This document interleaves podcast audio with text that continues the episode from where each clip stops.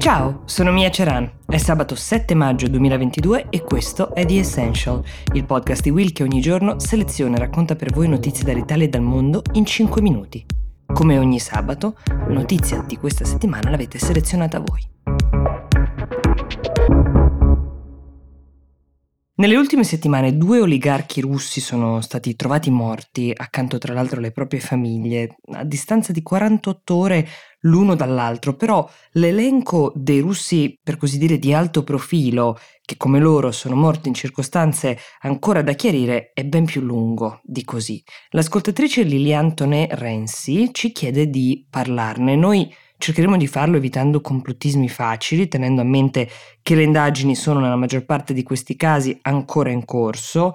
Ovviamente i sospetti su questa sequenza di decessi derivano dal fatto che storicamente abbiamo visto Putin gestire gli oppositori interni con delle pratiche molto estreme. Già cinque anni fa USA Today, il quotidiano americano, aveva pubblicato un report investigativo che elencava 38 oligarchi morti o dispersi nell'arco di tre anni. Dall'inizio del 2022 invece sono sei gli esponenti dell'oligarchia russa che sono stati trovati deceduti. Quello che vi riportiamo di seguito è un elenco, è una descrizione più o meno di chi fossero queste persone. Partiamo da Vladislav Avayev, 50 anni, trovato morto lo scorso 18 aprile nel suo lussuoso appartamento moscovita insieme a sua moglie e sua figlia di 13 anni.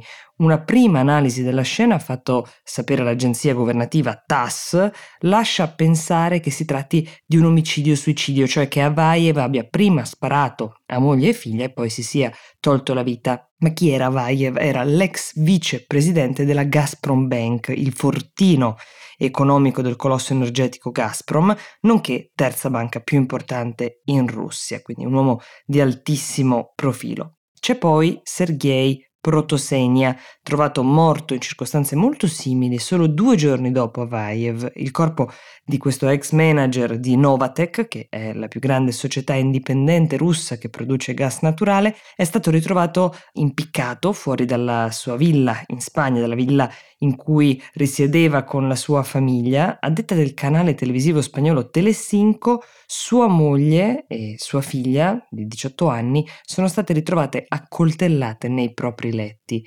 Protosenia aveva accumulato una ricchezza stimata oltre i 433 milioni di dollari, sempre secondo Telecinco, e una prima indagine condotta dalla polizia locale aveva mostrato tracce di un omicidio e suicidio anche qui, ma per ora gli inquirenti non escludono neanche la possibilità che tutti e tre siano in realtà stati uccisi. La Novatech, la società per la quale Protosenia aveva lavorato dal 1997 al 2015, Poco dopo l'arrivo della notizia della sua morte ha addirittura voluto rilasciare una dichiarazione pubblica per dire che la teoria che lui abbia ucciso moglie e figlia sembra alquanto improbabile, definendolo come un family man, un professionista che aveva contribuito molto allo sviluppo della compagnia e sostenendo che le speculazioni dei media che lo vorrebbero responsabile dell'omicidio di sua moglie e sua figlia siano in realtà scollegate dalla realtà. A marzo, invece, è stato il turno del miliardario russo Vasily Melinkov ad essere ritrovato morto nel suo appartamento, anche qui un appartamento lussuosissimo, questa volta nella città russa di Nizhny Novgorod, accanto a moglie e due figli, tutti e tre morti da ferite generate da accoltellamenti. Le indagini per ora hanno stabilito che Melinkov avrebbe ucciso sua moglie e i suoi figli prima di suicidarsi. Newsweek, la prestigiosa testata americana, fa sapere che i vicini e parenti dell'uomo stanno cercando una verità diversa e sono intenzionati a portare avanti delle indagini parallele. Melinkov era un manager della MedStorm. Cos'è la MedStorm? È una compagnia medica molto grande nella, in Russia che però aveva patito enormemente le sanzioni imposte al paese in seguito all'invasione in Ucraina. Andando ancora a ritroso troviamo Michael Watford, trovato impiccato alla fine di febbraio, a pochissimi giorni dall'invasione russa, nel garage della sua magione nel Surrey, in Gran Bretagna. Moglie e figli di quest'uomo erano a casa nel momento in cui questo è accaduto, ma non sono né morti né feriti. Watford, russo ma ucraino di nascita, è morto a 66 anni, aveva accumulato enormi ricchezze anche lui dopo la caduta del blocco sovietico, secondo quel che ricostruisce la BBC della sua vita lavorativa, principalmente operava nel settore dell'energia e del petrolio. A investigare sulla sua morte c'è anche la polizia del Surrey che a marzo disse alla BBC che non riteneva che ci fossero uh, circostanze veramente sospette in quella morte.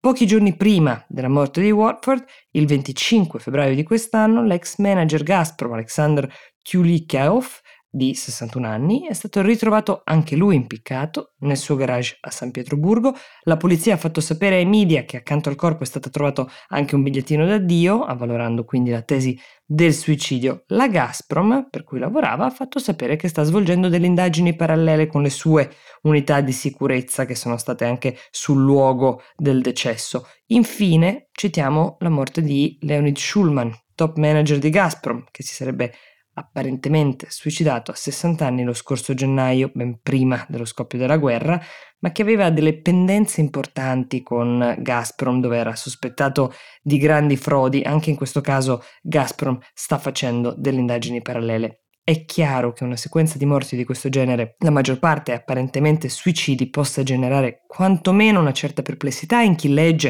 e soprattutto in chi investiga, ma nessuna delle società che vi ho menzionato, Gazprom, Medstom, Novatec, ha voluto rilasciare ulteriori informazioni sulle indagini, quelle parallele, e men che meno è facile, come potete immaginare, ottenere delle informazioni dalla polizia russa.